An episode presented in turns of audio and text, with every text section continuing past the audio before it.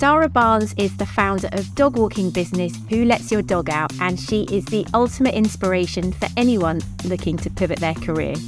Sara had a successful job as a management consultant, travelling the world, but felt unfulfilled and suffered from bouts of depression.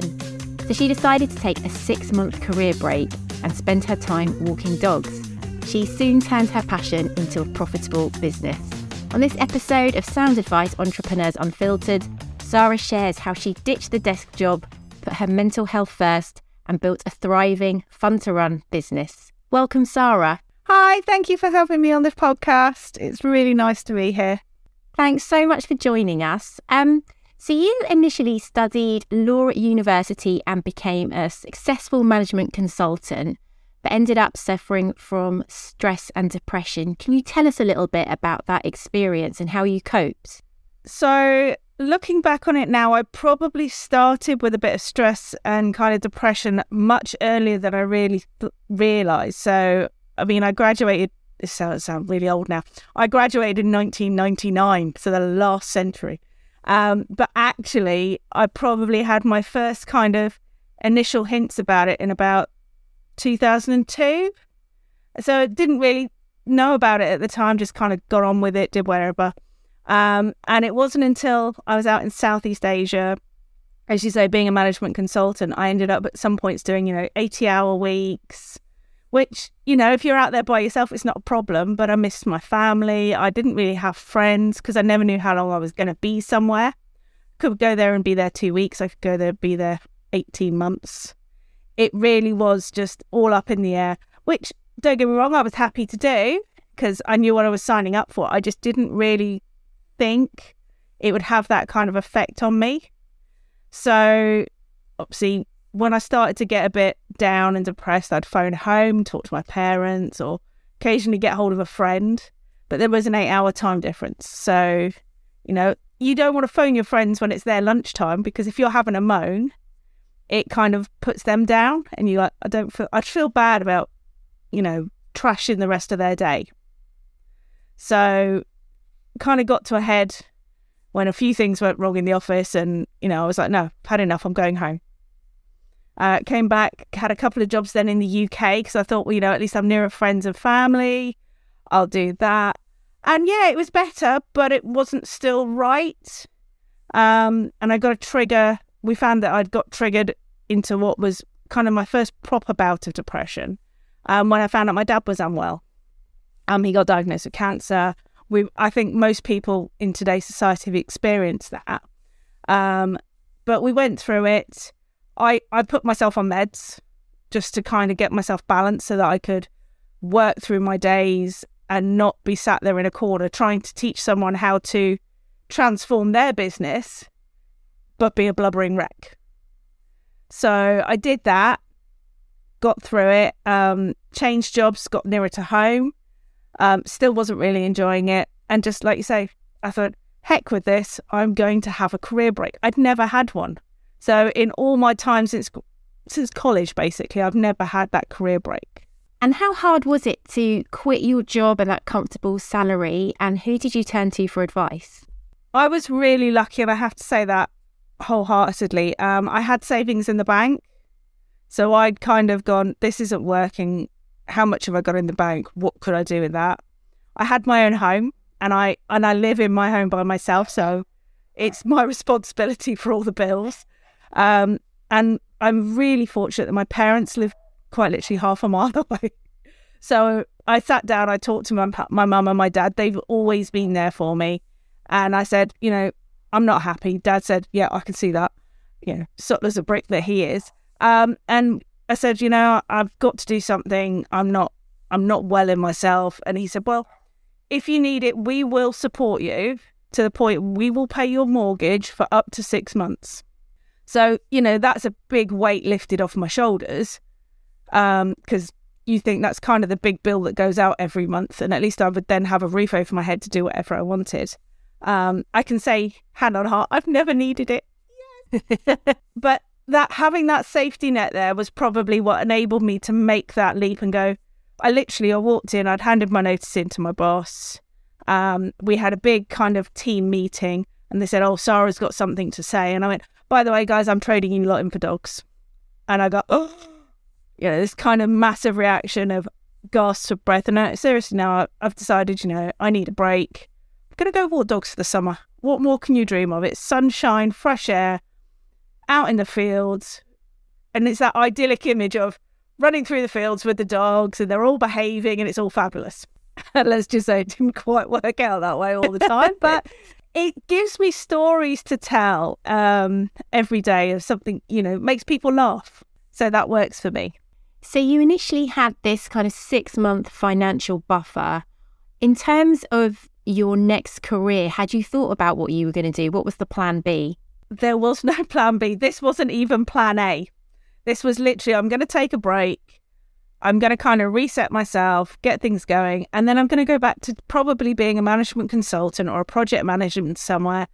Um, I tried big, big, big companies, you know, multinationals and all that. I tried that medium company and I tried a small family owned company and I'd never felt I quite fitted in any of them. So I was like, so what do you do? And I was like, well, I'm not going to go freelance. I'm not going to set myself up as a consultant and project manager and, and go hunting for work.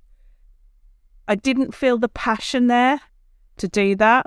Whereas once I kind of got into the dog walking and the home boarding, as being the girl that always wanted a dog, and I haven't had one since, you know, my early 20s.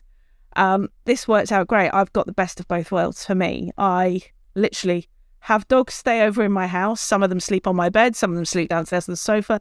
Literally, just before we came on, I took a picture and I've got three dogs asleep on my sofa. Um, and, you know, I go out on a walk. But if I want a weekend off, as long as I plan it miles in advance, then I can have a weekend away with no dogs and just go from there. And by quitting your corporate job and knowing that you had some space and freedom to explore what you wanted to do next, did that immediately change your mental health? You know, were you able to come off the meds? Uh, it probably took me about nine months because I, as well as the whole the job thing, I did have my dad being unwell. So until we got the all clear from him, um, I kind of stayed on them because I wanted to make sure that I was balanced because again once you decide that it's going to be this new career and i did quite quickly on um, when somebody turned around to me and said you do home boarding? And i went no. And she went you really need to. And i went well, why would i want to do that? I don't kind of want dogs in my house was what i thought. And she went i've turned down 600 pounds worth of work this weekend. I was like right where do i sign on the line? Again even for six months i'll do that 600 quid. Um, and you know i went from there. But i think really I didn't know what was going to be next. Um, and I just went with the flow. And I've always kind of had that mentality of I'd rather regret something I did than something I didn't. Um, could explain why I have a very eclectic past between university and project management. There was a lot of other jobs in there. But I think all of them in their own way have helped me with where I am now. And the fact that, you know, six months has turned into five years is kind of a testament to this is probably where I should be. And at what point into the six months did you think actually this could be a legitimate business? Probably it took about three or four months to kind of get to the point I was going, well, you know, actually, I'm making, I'm not making huge amounts of money, don't get me wrong, but I'm covering my mortgage. My savings are not broke. I have still got a little bit in there. Um, but again, it was, well, you know, I'm really enjoying this. And if you know, people see it as a valued proposition. You know, it's no good just having somebody that can only walk your dog on a Saturday or only walk your dog on a Tuesday afternoon because they're working around other jobs. If if that dog needs to be walked on a Thursday evening, then nine times out of ten I can do it.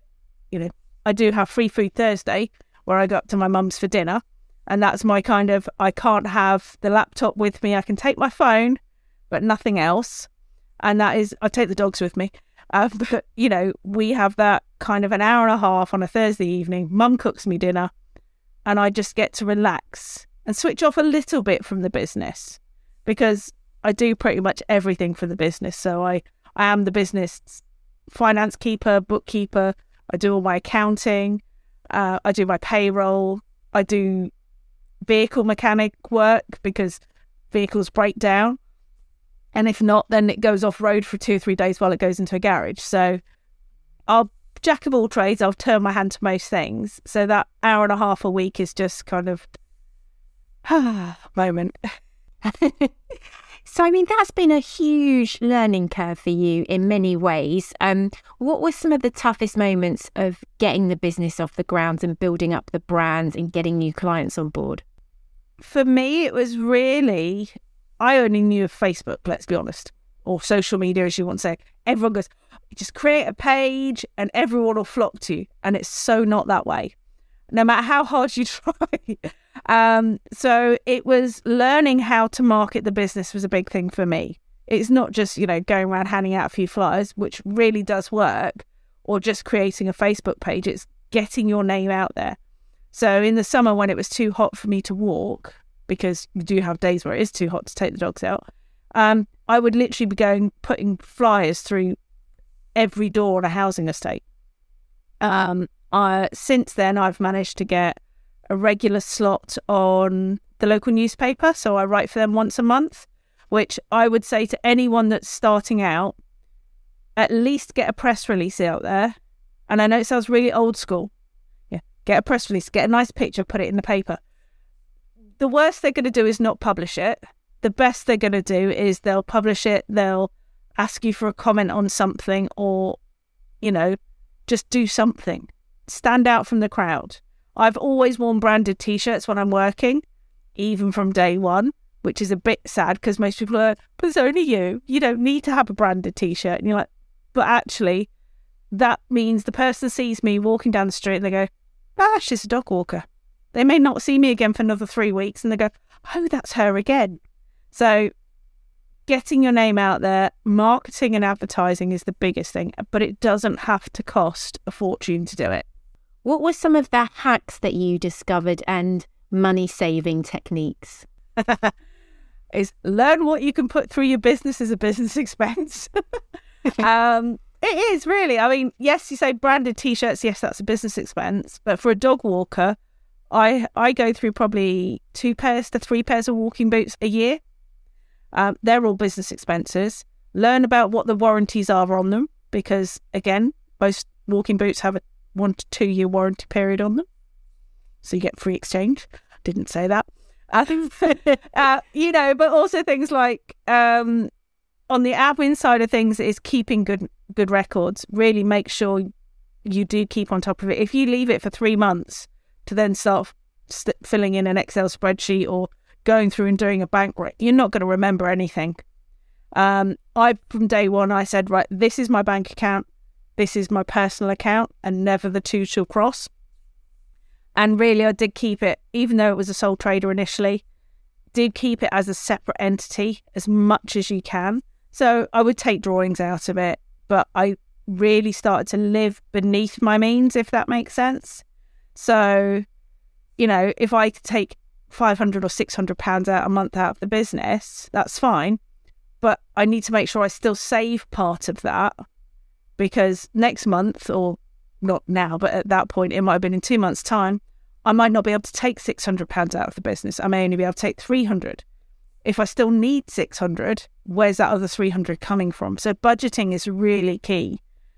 But, you know, I, I like I said, for me, it's making sure you keep the two things as separate as possible because that way you'll know how well your business is doing even when you don't think it is. So the first time I hit a thousand pound income in a month, I was like up cheering and everything else, hands there. I was applauding myself.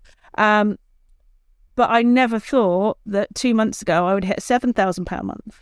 I just never thought that was going to happen. So it's looking at now, I still don't take a huge amount more out of the business now that I'm earning £7,000 or the business is earning £7,000 a month to when I was earning, you know, £1,000 a month. I live very frugally. Um, I put as much as I can through the business and learn to sew because then you can repair things. it's daft, you know, half my t shirts, you get a claw, a dog's claw, just clip it and you go, there's a hole in the t shirt. Make do and mend. Exactly. It's very old school, but it does work. And were there any other business owners in the local area or books that you read or networks that you joined that helped you in that sort of first year? So in the first year, I was, I think looking back, I was really lucky. Um, there was a bunch of local dog walkers and they all had a WhatsApp group. And I'd kind of, before I started, I went and I met a couple of them and said, Can I follow you for a day? Or can I come out on a walk and pick your brains? Um, you know, I'm considering doing this. And they were really welcoming because they said, you know, there is more dogs that are here than we can handle. So we had that as a kind of a get together and people would have a little bit of a moan or they'd say, you know, I've just dropped this customer because of XYZ. Watch out, they could be coming your way or you know i've had this inquiry i'm not sure or oh my god i've just had an amazing day you know i've hit my thousand pound goal or whatever it happened so it was really good for kind of networking within dog walkers and learning stuff uh, i tried a couple of like networking groups and i think maybe i thought i was going to get more out of them but it, i felt like everyone was trying to sell to me but i did meet we had a women in business group which was also interesting because i was this you know, I was one of the younger people and I wasn't that young. But, you know, I met a lady who at the time was in a recruitment agency. She now runs a mobility scooter and, you know, the chairs that move up. She now works there. And I'm like, oh, it's a bit different. But, you know, she has a dog and I didn't realize she had a dog. And I hadn't seen her for two years. And then she said, Oh, we're going away. The girls are going to be at the house. Can can you walk the dog? So you make friendships and acquaintances with people, and you never even imagine half the time that they're actually going to come to fruition. So it's be polite, be generous. Books wise, I did quite a bit of reading in my first year about just basic business admin. I mean, I did business and finance at college, but that, like I said, that was in the 90s. so, you know, I had to kind of remind myself about basic bookkeeping, about what you can and can't do. Is it okay to go and put a flyer on a car in a car park? I don't think you can, but I never did because I wasn't sure and I didn't want to get, you know, I didn't want to get in the press for the bad reasons. Um, but it was really, yeah, that was the only really book was just like I say on basic business principles so that I had an idea of where I could go with it. And what do you think were the transferable skills that you took from your role as a management consultant that helped you as an entrepreneur? Planning, to do lists. I live by to do lists even now. It just means I don't forget things. Um, organization skills. Uh, my diary is fairly hectic. I have roughly 130 dogs that we kind of look after. Some we'll see every day, some we'll see once in a blue moon, but we just kind of go through the motions. And I have to be able to remember who's where and what, and who's got food allergies, who doesn't have food allergies. But yeah, to do lists are a big thing for me. Um, and as they grew the business, um, processes and procedures and documenting what you do and how you do it so that you can clone yourself effectively because it's too much for just me. Will the dogs like the other person? Will the customers like the other person I bring on board? And if not, how am I going to handle that? And how do I train someone when we're so busy already? Because I should have probably recruited earlier than I did. How am I going to train them and replicate myself and share what I know about these dogs in a way that they can take it in? And just as the business really started to take off and thrive, the pandemic hit. How did you cope with that when you were only allowed out of the house for, I think it was an hour a day to exercise? during the first 12 weeks of the pandemic, obviously we were all supposed to stay at home and not do anything. So I sat on my sofa and knitted dog scarves for Christmas presents. Get ahead. Blatantly the right thing to do in the early spring and summer. um, but the one hour a day, I, I basically I said to all my customers, unless you know you cannot deal with your dog because you're all at home as well, I'm not coming to see you. So I put my business on hold which was really hard because, like you say, I was just kind of getting to that point you're really happy. So I had one customer who survived a week, and she said the dog's pulled me over three times this week. And he was a dog we walked every day. I've known him since he was eight weeks old, and I see him pretty much every day. So my hours exercise every day was taking that dog for a walk. And I would walk from my house to her house. She only lives half a mile away. Pick up the dog, walk him around the field for 45 minutes to an hour, drop him back at her house and walk back to my house. And that was that was my life outside of knitting scarves and yeah, bits and pieces like that. But actually, you were helping her out. You were probably helping your own mental health, and you kept a client on board. Exactly. Um, he was my only income for the first bit of the pandemic. Because I wasn't entitled to any of the uh, grants or anything that was going around. So he was my income. He basically paid my mortgage.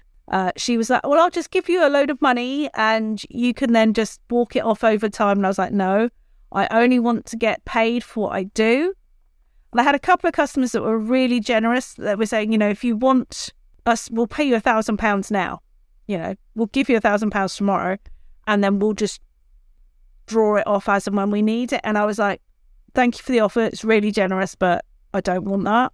Because if I want to go away and they want the dog walking, well, they've already paid for it, haven't they? So you kind of go, no.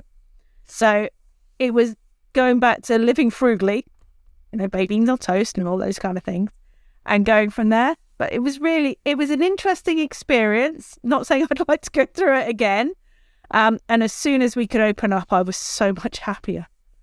It was lovely to see the dogs again.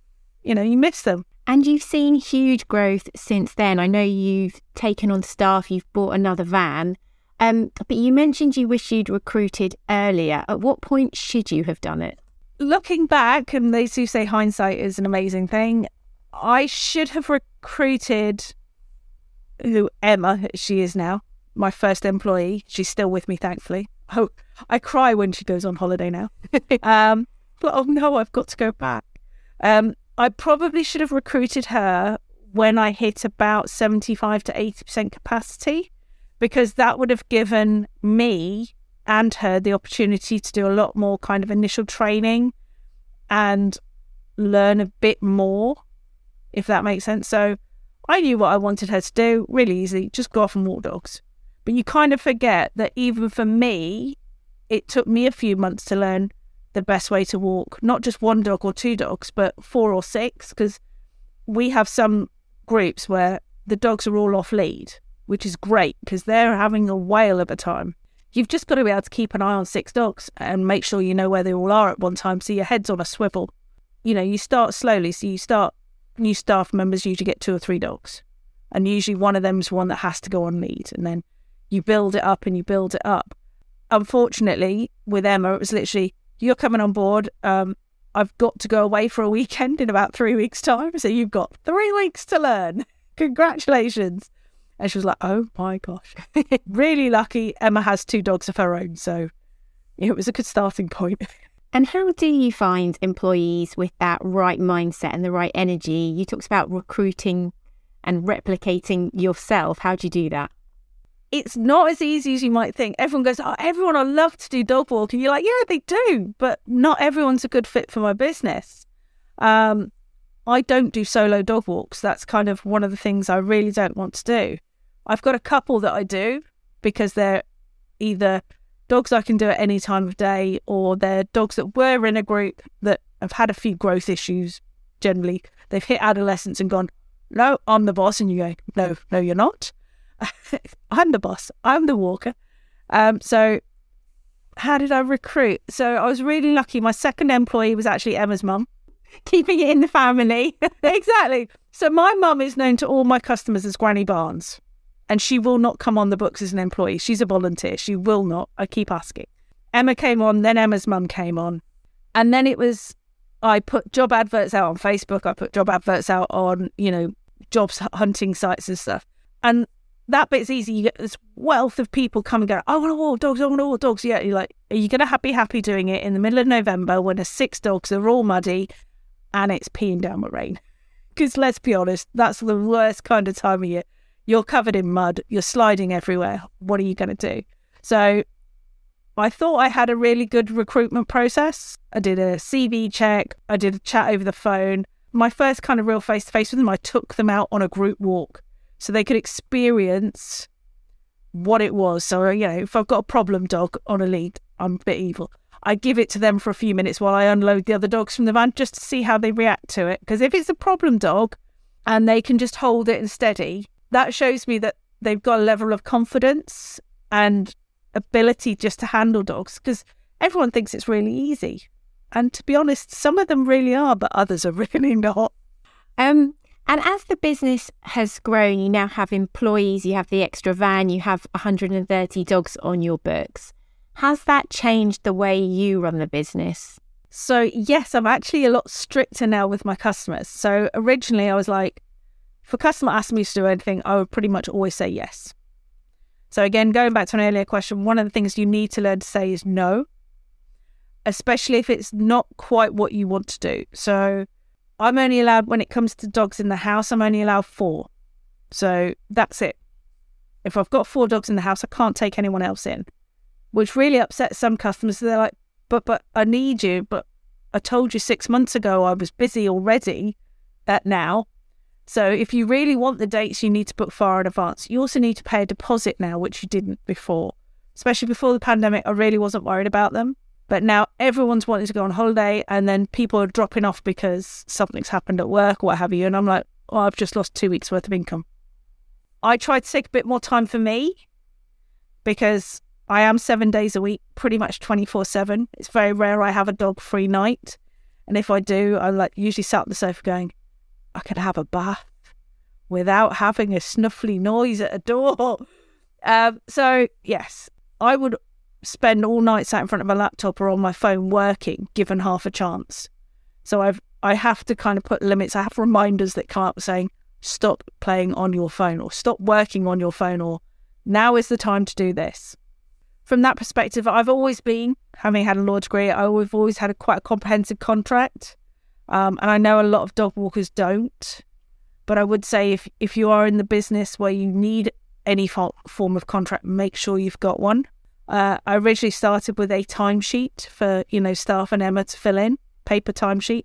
I've now transitioned that over. We've got a HR app because that just makes my life easier so that I can just pull the report off the app on the last day of the month after everyone's gone home and I can run payroll rather than spending 20 minutes or an hour or two hours chasing everyone going, You didn't give me your timesheet. I need your timesheet or I can't pay everyone. So there's lots more systems and processes in place now than there were like as the business has grown. So with me and Emma, it was really easy. We just have a conversation. Me and Emma's mum, still only three of us, just a conversation.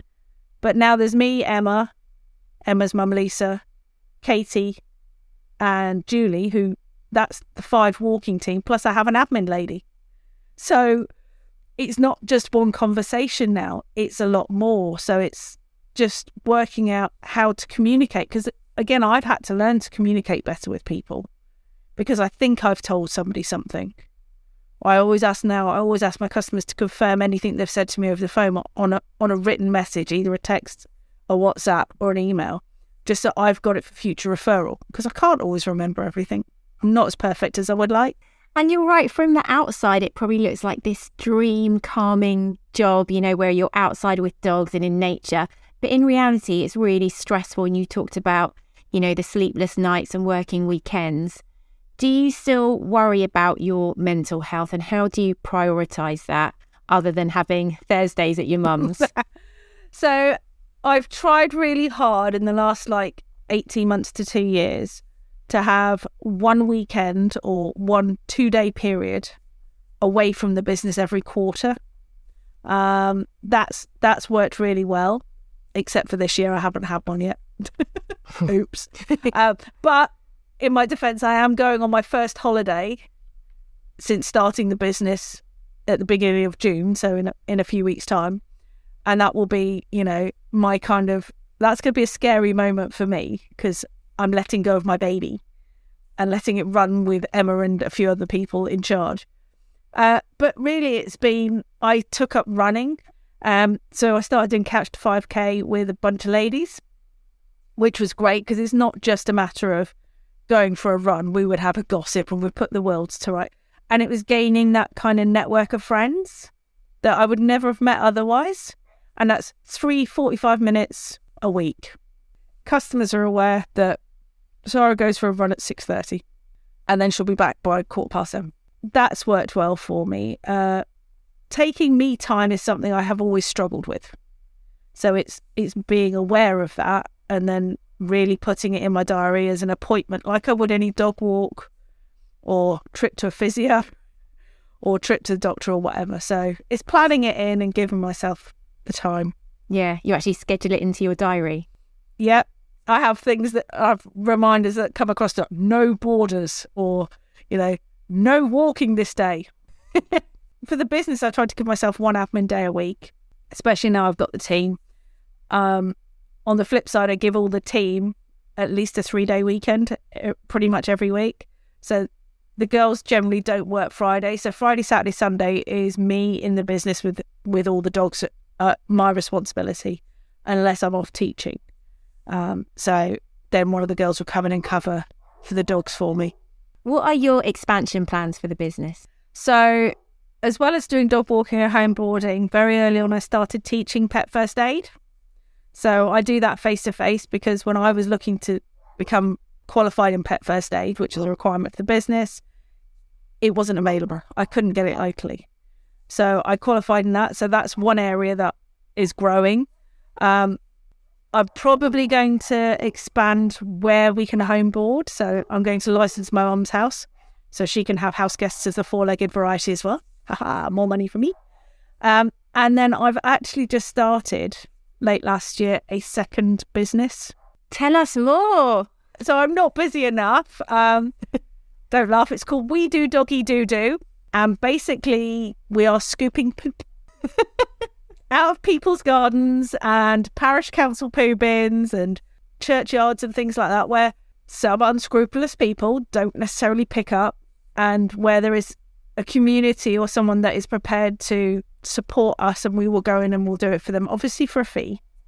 It's not a huge fee, to be honest, but you know, it works. And that one is interesting for me because it's such a unusual business proposition that most people go, ah, people don't pick up in their own garden. Ah.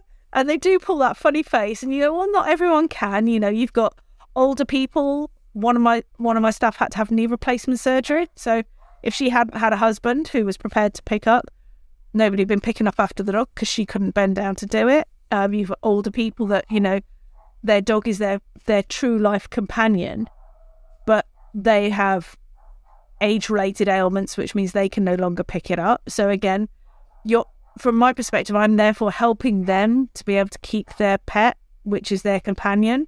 So that it gives me that warm fuzzy feeling, if that makes sense, when I'm picking up poop. so, but you know, it's a natural extension for me because we spend all day picking it up anyway. Yeah, I love how you're diversifying the business. it's different. Um, what's the worst that can happen, really, is that it doesn't take off. I mean, I've it's I invested an initial amount in it, and I've not gone over that. It's it's self funding itself now.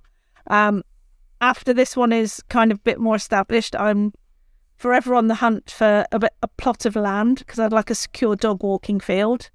So people that have got reactive dogs or nervous dogs or dogs that can't be let off lead in public, they've got somewhere they can take their dog where they will have sole use of it and they can then run run wild and you know burn off the energy that they need. Um, if if I if I ever win the lottery, I have a huge expansion plan. But you know, we'll have to wait for win the lottery on that one. so you now spend your days picking up dog poo, walking dogs, um, home boarding, and running your business. Is there anything you miss about the corporate life? Probably the interaction with different people. So most of the people I see on a daily basis have four legs. They're not really people, they're dogs. Um, I can walk down a street and I can spot a dog that I know, but I couldn't tell you if it was the owner that was walking it sometimes or one of the kids or a family member. So I don't, other than the initial time when I meet them, it's very rare that I actually see the family. I just see the dog. Um, so sometimes I think, you know, that, that human interaction I miss a bit, but I've, I've identified that as a problem. So I am trying to put myself out there, a bit like with the running group. Um, contacting friends that I've had from almost past lives is the best description, you know, and trying to stay in touch with them, be it over a phone call once a month or I've got a friend who's had to move out to America for work. So we try to make FaceTime or something once a month just so we can say, Hi, how are you? Because it's quite isolating for her. So you know, I've identified that and thought, well, is it isolating? We've had a chat, said yes, so we scheduled that in. Helps her and it helps me because it's somebody who knows what I do and knows about my past, and we can talk about anything and everything. Yeah. I think you're so right because no matter what business you're running, it can be really lonely as an entrepreneur. So it's so important for your mental health that you're prioritizing those human interactions as well. Definitely. So, what would be your tips for a successful career pivot? If anyone listening to this show is thinking about doing it, what's your advice? I would definitely say have a plan. Make sure you've got some money behind you. It's no good going, I'm going to have a career pivot just because, you know, I hate my job and I've got no money. I've said it to people who are starting up businesses or people who don't know what they want to do. Take a job that you really don't like. You know, if you have to, do it for six months and bank as much as you can with a goal that, you know, I'm doing this for six months so that, you know, for example, I can afford driving lessons or I can start a new business. So get the money behind you. It doesn't have to be the biggest amount. Do your research. So, like I said, I went and spent time with dog walkers. Um, I found out about home boarding. Set yourself a plan, set yourself a goal, and then once you're ready, just go for it and go hell bent for leather. I mean, I I quit my corporate job. I, I had a I had a pub job on the side initially because I was like, I'm too scared to have no income. Um, but that that died a death really quickly because I got busy with dog walking. Um, and then you just kind of wholeheartedly commit to it, but be prepared to change the plan. So I had no intention initially of home boarding, but that's nearly 50% of my income now. You know, I never thought about having dogs stay in my house, especially curled up on my bed. But they're they're all currently downstairs on the sofa. I can pretty much guarantee it now. And it does, you know, you get really house proud when you get your first home. You're like, oh, it's all pretty. And now I'm just like, oh, it's gone out the window. I'll clean the house. That's not a problem. But, you know, and the other thing I would say is once you've done that pivot, don't be scared to ask for help. Um, I really didn't, and I really kind of refrained from asking people not just their advice, but also getting the right people on board. So, daft as it sounds, getting a cleaner in for me is a big deal. They need to be able to like dogs. If they don't, they're they're not going to enjoy cleaning my house. But I really didn't want to give up that level of control. So if you're a bit of a control freak like I am, accept that you're going to have to release some element of control at some point. But really, get the money behind you, do your research, and then jump in wholeheartedly. Just go for it. Yeah, definitely. Brilliant. Thank you so much, Sara. What a transformation. Um, thank you for sharing your story with us. Thank you. You can find out more about Sara's business at wholetsyourdogoutuk.com. I hope you've enjoyed this episode. Tune in soon for more Entrepreneurs Unfiltered.